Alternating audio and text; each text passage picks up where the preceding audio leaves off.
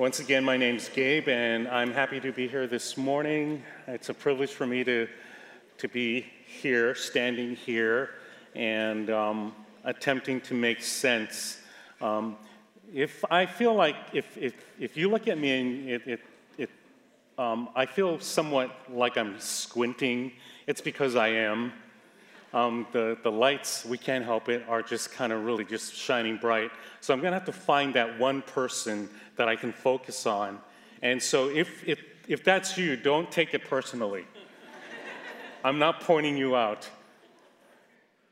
But um, again, it's a privilege for me to be here this morning. And again, welcome to our guests. Um, September 1 of this year will mark uh, 27 years of marriage, Trish and, Trish and me. Um, thank you. You may not want to have applauded until you hear the end of the story. well, you certainly can applaud Trish. But 27 years, uh, married in September. But that was the marriage that almost never was. And uh, that's because um, when I first met this beautiful, exuberant young woman, um, I let 30 days go by without even much as a hello on the telephone. And those of you who remember Harvey and Sally Herman, who, who uh, were part of our community for some years, and actually Sally was on staff here, um, they were the ones that brought us together. And uh, Sally was not happy with me that I let 30 days go by without contacting this wonderful woman of God. Well, I was motivated because a friend of mine, a close friend of mine who happens to be a pastor, asked me, Gabe, have you asked Trish out yet? And I said, No, sheepishly. And he said to me, Gabe, you're an idiot call her. And so I did, and the rest is, as they say, history. But it was three months into our dating life. It uh, was around December, and Trish was going to be flying to South Dakota to be with her family for the holidays. We were living in Seattle at the time. And um, so, a good boyfriend that I am, I took her to Seattle, and this was before 9 11, when you could go uh, to the gate with, uh, with, um, with the passengers. And so I kept company with her at the gate until they called her uh, to board the plane. Three months into our dating relationship. So there are a number of good ways and appropriate ways to say goodbye to the girlfriend who's going to leave you for two weeks. One of the ways is probably like holding hands and giving her a kiss as, as they call her, and looking longingly at her as she leaves. Maybe another way is to, to offer a, a warm embrace and then a, an appropriate kiss and say goodbye. Well, I didn't do any, either of those. Instead, I reached my left hand out and I tapped her on the shoulder and said, See you when you get back. the, the look on her face was priceless. And it's a wonder that she actually agreed to, to be my wife of 27 years. Today we're talking about emotional intelligence. Well, wait a minute, not intelligence, which is what I needed, but emotional health and emotional maturity. I want to begin by reading a quote from Dr. Eric Johnson, a psychologist who is a Christian, he wrote that the Holy Spirit creates new possibilities for finite and fragmented humanity. The Holy Spirit creates new possibilities for finite and fragmented humanity. That's us. He creates new and um, new possibilities to restore communion with our Creator, love, joy, and peace in conflicted societies, thinking, feeling, acting, and loving that is gradually integrated into lives, becoming whole, holy, and centered around God. Causing a degree, this is a lengthy quote, causing a degree of unity and harmony to emerge out of conflict, competition, and opposition. Impossible, to gain by ourselves. The Holy Spirit unifies human souls and relationships and cultures, overcoming chaos and rebellion, and transforms the sinner into a new self in Christ. This comes from the book God and Soul Care, the therapeutic resources for the Christian faith. I'm sure you're all going to run out and, and go buy a copy. It's about that thick. One of the buzz phrases and ideas that has been trending in the last probably 20 years and gaining popularity is uh, this notion of emotional intelligence. How many of us have heard of it? How many of us belong to organizations that actually employ uh, emotional intelligence uh, um, practices? Uh, some organizations will have you sit through a, through a seminar or an assessment to test how your emotional intelligence is. And it's been very successful for a lot of companies. The dictionary uh, psychology defines emotional intelligence this way it's the capability of, of, in, of individuals to recognize their own emotions and those of others, discern between different feelings, and label them appropriately use emotional information to guide thinking and behavior, which is something I didn't do when I said goodbye to Trish at the airport, and manage and or adjust emotions to adapt to environments or achieve one's goals. That's a mouthful. That's what emotional intelligence is, according to the dictionary of psychology. Well, I think that as a consequence of this trend, there's been a kind of a, a rise in awareness on emotional health or emotional maturity. Perhaps you've heard um, it's commonly seen in, for example, in the practices of mindfulness that, um, that our education and our healthcare systems have been employing to help uh, students learn better and to help patients um, better cope with their illnesses. Uh, but the point is, we are more aware today, I think, than ever before about these kinds of things. And all the men say amen. I tease you, I, I, know I'm generalizing, but my good friend Chester, when we are doing the training for Stephen Ministry and we're doing the module on feelings, yours, mine, and theirs, um, this is his favorite one, as he'll tell you, because he's such a man of feeling. And I say that with tongue firmly planted in cheek. Um, and, uh, and, and Chester will go on to explain that typically, you know, the male species is not as open and honest about emotions as the female species. And I think that's a cultural, maybe it's a biological thing, I'm not sure. But we, we are much more aware, aware today of emotions and emotional health. And I think even more aware because I feel like in today's society, the bonds that that once held us together are, are coming apart. It feels that way. I don't know if you agree with that or not, but it feels that society is just at the phrase. And, and all the more the need to attend to, you know, this thing called emotional health and maturity.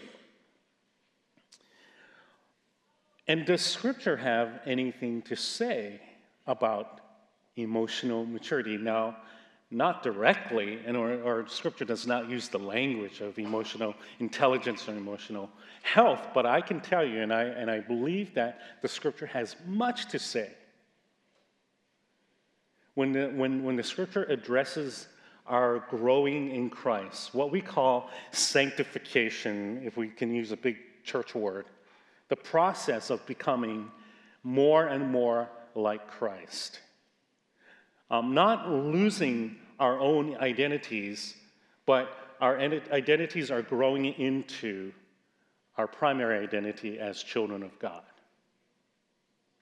So the Bible does address this, although it may not label it emotional maturity or emotional health. It is an outgrowth of our sanctification, but it's not automatic. I sit with patients when I serve as a chaplain at UVA at the hospital patients who have been um, people of faith for most of their lives.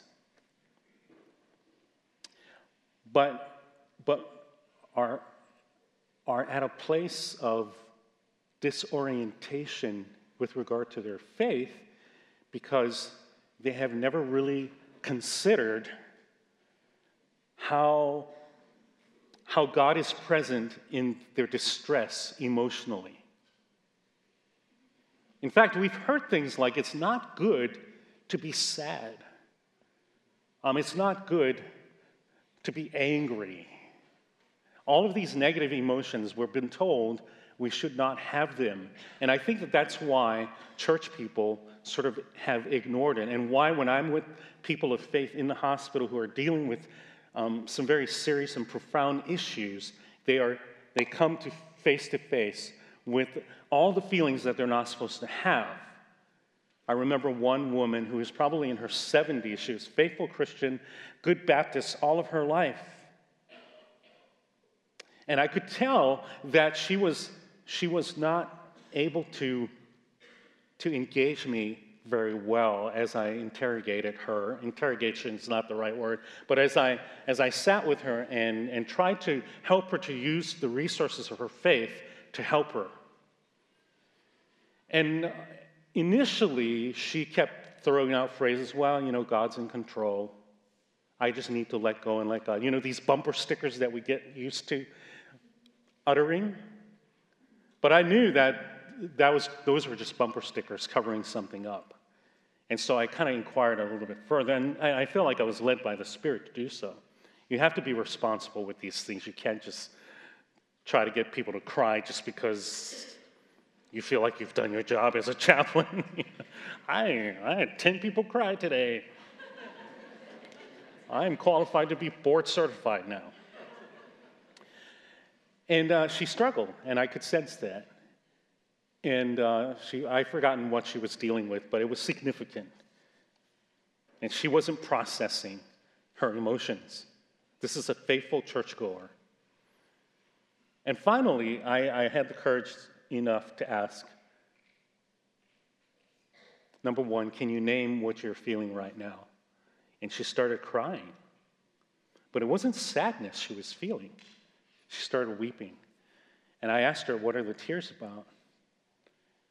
And she said, I'm angry. And I said, I asked her, With whom are you angry? And she, with all everything she can muster, uttered the word God. I'm angry with God. I've been faithful all my life to Him. I've taught my children, I've raised them up in the church.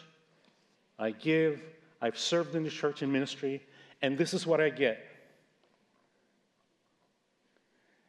Because you have been faithful in all of these things, does not necessarily mean that you've processed that part of who you are in a good way.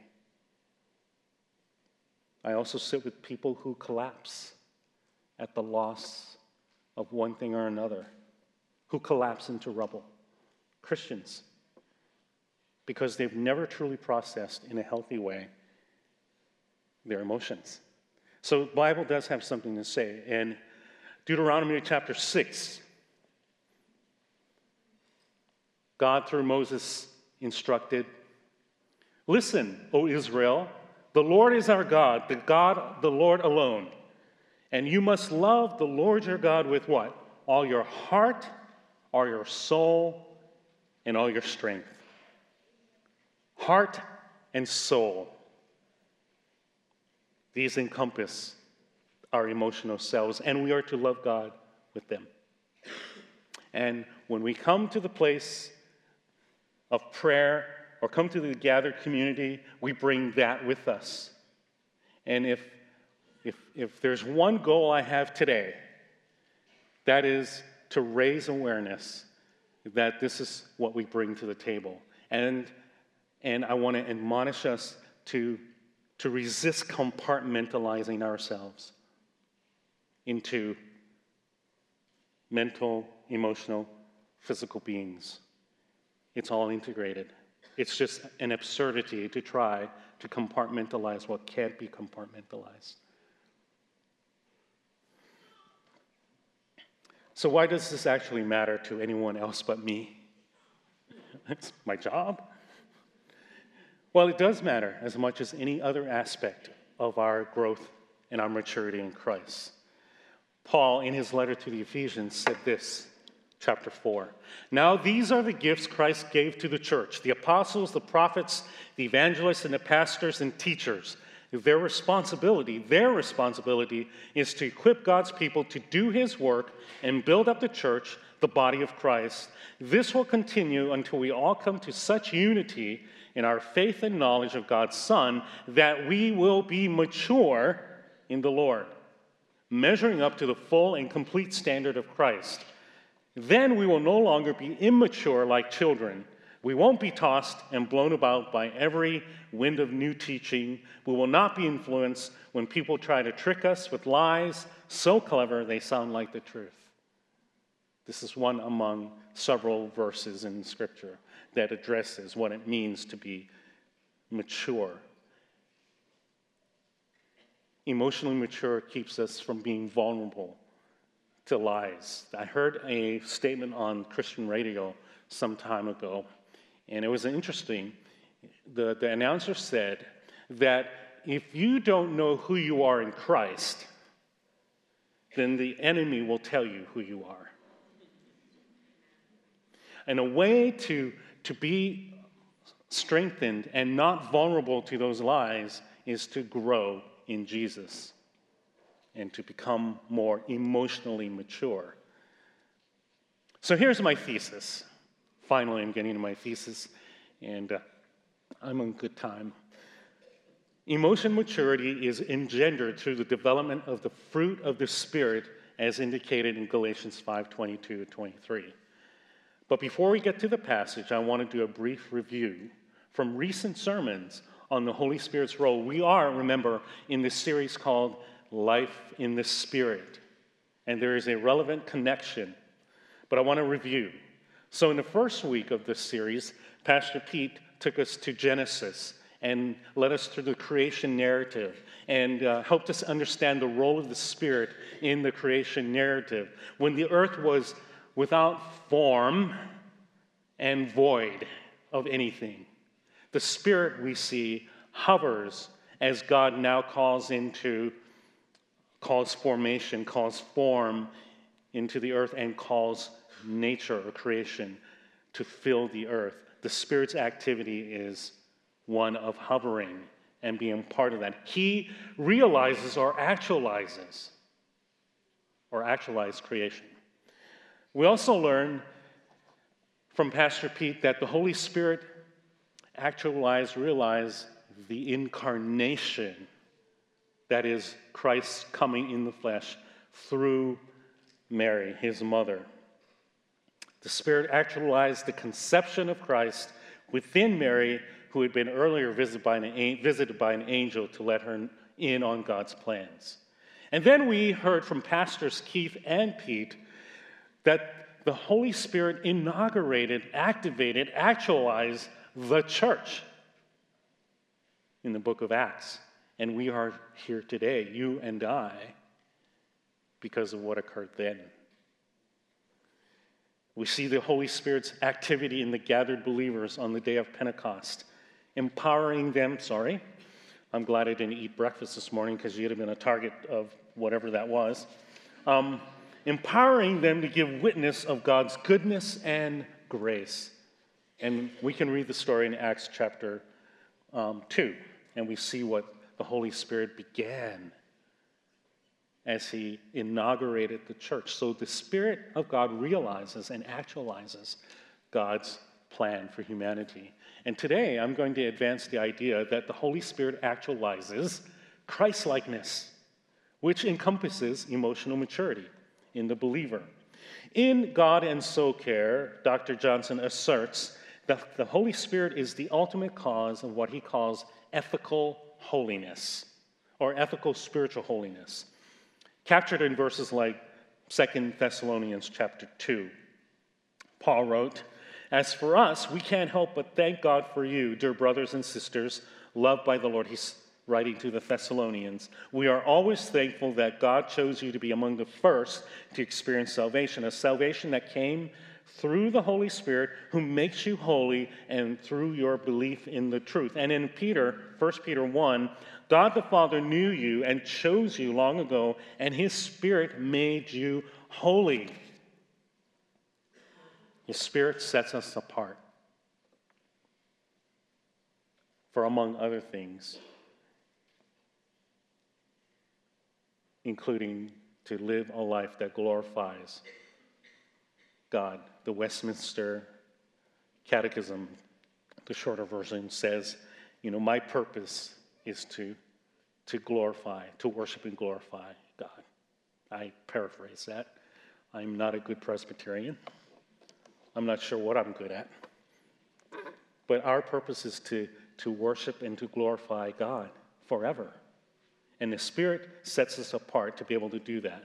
Johnson goes on to say, as a result, the mission of the Spirit also involves the healing of brain function, cognition, emotion, relational patterns, and so on. This is important because for, for many, many, many years, the church has been resistant to, the, to this activity of healing in people's lives the healing of brain function, of cognition, of emotions. We have been resistant because, because it's, it's the kind of thing that we can't put under the microscope for the most part, and we can't see. And so we assign all kinds of other things to it. And, and we are comfortable with what we don't understand. And so we've been resistant to Christian counseling. Some people think that that's an oxymoron. But God uses the agency of Christian counselors and therapists and doctors, including physicians, as an agency of healing. I want us to resist stigmatizing counseling. When it's done in a, in a biblical and prayerful manner, it is good. So, we're talking about the relationship of the Spirit to the emotional, healthy believer. This morning, we're going to consider this connection by viewing Paul's teaching on the fruit of the Spirit. Finally, we're going to get to our verse. And it should be coming up on the screen. So, Galatians chapter 5, verses 16 to 23, and I'm reading from the New Living Translation. So I say, let the Holy Spirit guide your lives, then you won't be doing what your sinful nature craves. The sinful nature wants to do evil which is just the opposite of what the Spirit wants. And the Spirit gives us desires that are the opposite of what the sinful nature desires. These two forces are constantly fighting each other, so you are not free to carry out your good intentions.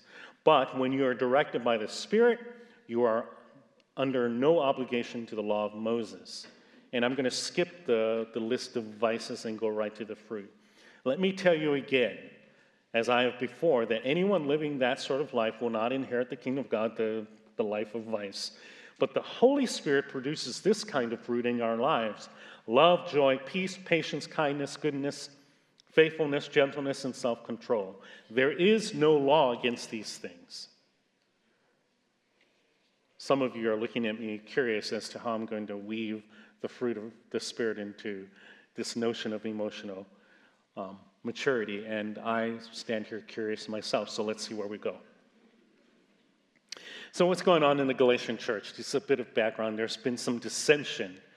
Dissension that came as a result of um, a significant, significant element of people in the Galatian church that were insisting that Gentiles who came to faith um, needed to be um, uh, circumcised, is, is the word in order for them to, to be fully members of the church. And now the Jews, um, this is a very significant practice. It, it started 14 generations prior to this time with Abraham. And circumcision was a mark of, of God's covenant with his covenant people. And it was, uh, of course, a very, um, well, it was, it was a distinct mark. And uh, the, the new Christian believers, the Jewish Christian believers, were incorporating works of the law into and creating conditions for what it means to participate in salvation. Uh, but Paul, an expert in the law and a member of the Pharisee party himself, reacted strongly against these elements um, because he believed, as we understand from his letters, that salvation came through Christ, came by Christ through faith alone, and nothing, nothing added to that. Paul wrote earlier in chapter 5 So Christ has truly set you free. Make sure that you stay free and don't get tied up again in slavery to the law. Listen, I, Paul, tell you this if you are counting on circumcision to make you right with God, then Christ will be of no benefit to you. If we add conditions to salvation, then Christ is of no benefit to us. So, this is what Paul was dealing with as he's talking about the, the fruit of the Spirit. So, let's delve in. The fruit of the Spirit. Some of you will have those notes. They were provided in the YouVersion Bible. You might be um, looking at them right now. This is what I'm going to be going off of. Um, and we hope to finish in the next 10 minutes or so. Um, love is listed among the first of the fruit. And love is, in distinction from the other fruit, is something that Paul has something to say about in other places, like 1 Corinthians chapter 13, otherwise known as the love chapter. And this is what Paul, his understanding, his theology of what love is love is patient and kind. Love is not jealous or boastful or proud or rude. It does not demand its own way. It's not irritable, and it keeps no record of being wronged. It does not rejoice about injustice but rejoices whenever truth wins out. Love never gives up, never loses faith, is always hopeful, and endures through every circumstance. 1 Corinthians chapter 13. This is what love looks like in the person who is developing in their emotional maturity. Joy. Joy is about having an exuberance about life and enjoyment and delight in someone else. Remember, the fruit, none of the fruit makes sense in isolation or outside of the setting of relationships, none of it. Which is why it's connected to emotional health. Joy in emotional maturity is being able to live with gratitude and optimism.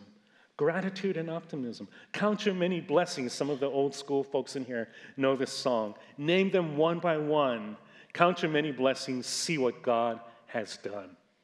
That is the normal life of the believers to be optimistic and grateful.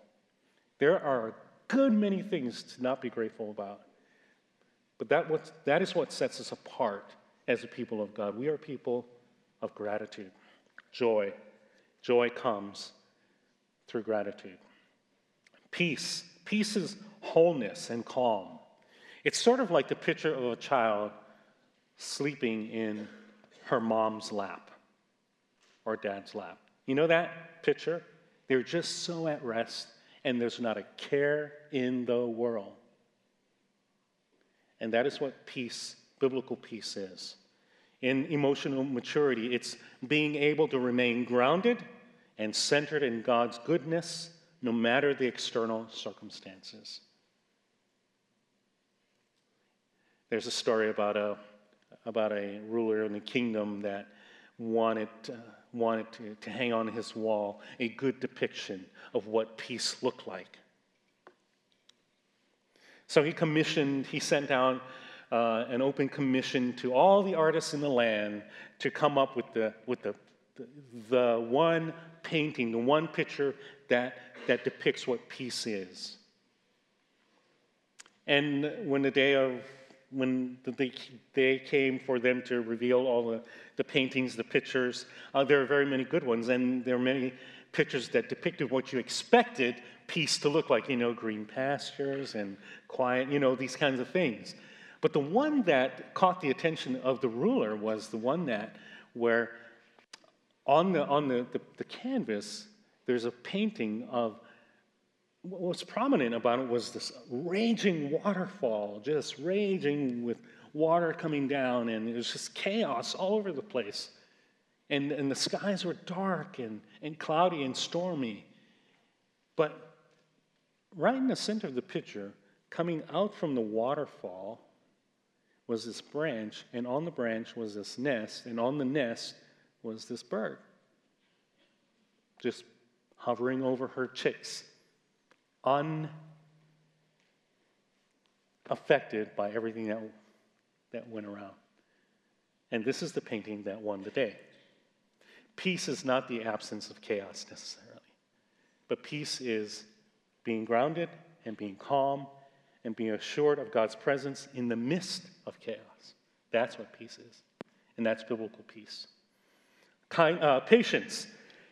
Uh, emotional in emotional maturity, patience is possessing the unswerving willingness, and you don't have to scramble for this. In, the notes are in, on U, uh, YouVersion the unswerving willingness to wait rather than trying to force outcomes. Boy, we are so good at forcing outcomes, aren't we? We are s- such control. And patience, as an outgrowth of love, views others with grace. We often are impatient with others, and sometimes we're impatient with ourselves. And we need, we need to ask God to help us with that. Kindness in emotion maturity is having an active desire to be compassionate, useful, and practical for someone else. Goodness in emotional maturity is living into the golden rule, according to Jesus in Matthew chapter 7. Do to others whatever you want them to do to you. This is the essence of all that is taught in the law and the prophets. Do to others whatever you would have them do to you. The golden rule. Slightly less than the golden rule is the silver rule that says, don't do to others what you wouldn't have them do to you. And that's okay too.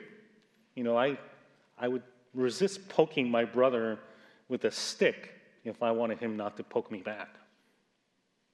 But the golden rule is golden because it's active, it's doing something. And that's what makes us good and mature in Christ. Um, faithfulness in emotional maturity, maturity is having the capacity to be loyal in friendships or in relationships. And these kinds of relationships, loyal relationships, are rugged. They stand the test of time. They're not fragile. That's how you know that you're exercising faithfulness. And this is what the sense of faithfulness is here. It, it, um, it's about relationships. Gentleness in emotion maturity is about not needing to force one's way into life or push one's way into the line. When gentleness is present, judgmentalism is absent. And finally, self control. In emotional maturity, this is being able to marshal and direct our energies wisely and to make choices that are difficult to make when it comes to self gratification. That is, self control helps us not give in to impulsivity. The fruit of the Spirit. So, how do we develop this? Two things quickly. Develop your intimacy with God. I know you know this. I know this. And we beat ourselves up all the time when we say, Well, I miss my quiet time today.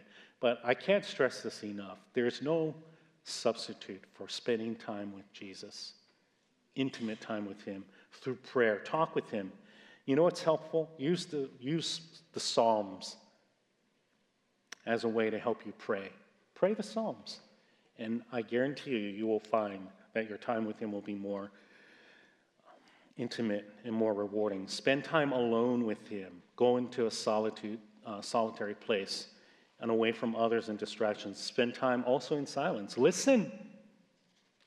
Don't do all the talking. Allow God, by His Spirit, to turn the noise down in your life and listen to Him through the scriptures, through music, through creation. Secondly, this is important, and Pastor Keith, Keith um, hit on this last week enter into community. We are not meant to do life, do this journey alone. We are not. And I'm, believe it or not, I am a naturally, I'm naturally an introvert. And my natural inclination is to be isolated because I just like it that way. It's not that I don't like people. I love people. I love parties and all that, but they drain me. And I, I rather sometimes, most times, be alone. But that's not the life of the believer. The life of the believer is the life in community. If you're not connected to a life group, please, please, please take some steps and actions to connect to a life group. And Pastor Keith is your man. And he will happily find a place for you, for a community group for you to belong to. Uh, professor of theology I had many years ago said this that, um, that one can never experience the fullness of what it means to be a Christian if one lives in isolation from other Christians. We need the community. We need, we need also the support of the community in those moments when we need support, when we're grieving loss or some other change in life. And I'm going to put a plug in for Stephen Ministry right now. Yes, Mike, an up and coming Stephen minister. There are going to be those moments when we just need to lean on somebody to keep us company when we're, when we're experiencing some kind of challenge in our lives. And the Stephen ministers are available to you to help walk with you. They're trained, 50 plus hours of training to learn how to keep good company.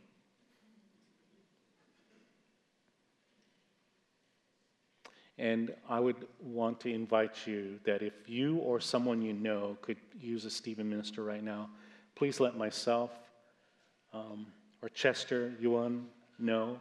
Um, we have a table out in the foyer, and we'd like to hear from you and connect you with somebody that can be a support to you. I'm going to ask the worship team to go ahead and come up. So, with the current cultural emphasis on emotional intelligence and emotional health, I believe that the church should be in the forefront, don't you, of this? Because we are his kids. We are the children of God who designed us with all of this. And we are the children of God who works redemptively to shape us into people who are useful for others and who will advance his agenda for the kingdom of God. I believe, and this may seem risky for me to say, but I believe that an emotionally healthy believer is, can be much more an effective witness for Christ than one who is not. I just believe that. Because that too is, a, is how we shine bright. And, I, and I'm, I'm aware that there are some of you here this morning for whom this message was probably not easy to hear because you may be in a place that's not so great right now. I'm aware of that, and I want to be sensitive to that. It doesn't mean that you're not a witness to Christ. It does not. We are going to experience the difficulties. We're going to stumble. We're going to fall. But the, the, the, the deal is this Jesus is there. We're walking toward him. If we fall, we fall forward, we get up, and we continue in the right orientation. We have room to make mistakes. But I do believe that the church needs to be in the forefront of this. I think we need to be much more aware and open to praying for people's emotional state and not labeling something else because we don't understand. Because it's very rarely ever helpful. But if you help somebody understand what they're going and what they're going through and what they're feeling, then that, that's very helpful. So the world offers what it does, and it's okay and it's good. But absent of the reference to the Holy Spirit, these strategies will come up short. So, um, what I would invite you to do now is just remain seated, but I'd like you to take the posture of prayer. And uh, I know this sounds old school, but I'm going to ask that you bow your heads and close your eyes because I would like to ask this question of those who may be here um, for whom this message or any message at church doesn't seem to fit where you are right now in life. Why? Because you've never taken the steps to open the door of your heart and life to Christ, our Savior. And I'd like you to make some indication of that. If that's you, if you've never experienced, if you never had if you never opened your heart and life to Jesus, I would like you to indicate that by a quick slip, slipping of your hands. And um, let me know if that's you because I'd like to lead in prayer today.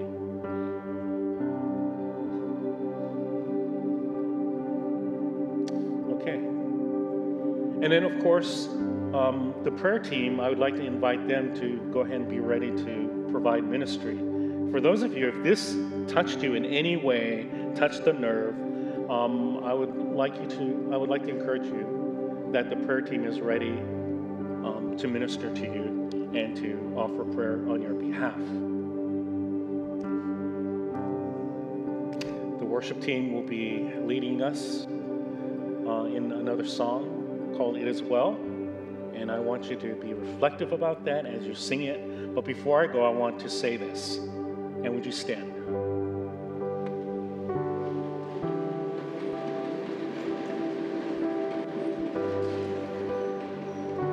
May the grace of the Lord Jesus Christ and the love of God and the fellowship of the Holy Spirit be with you all.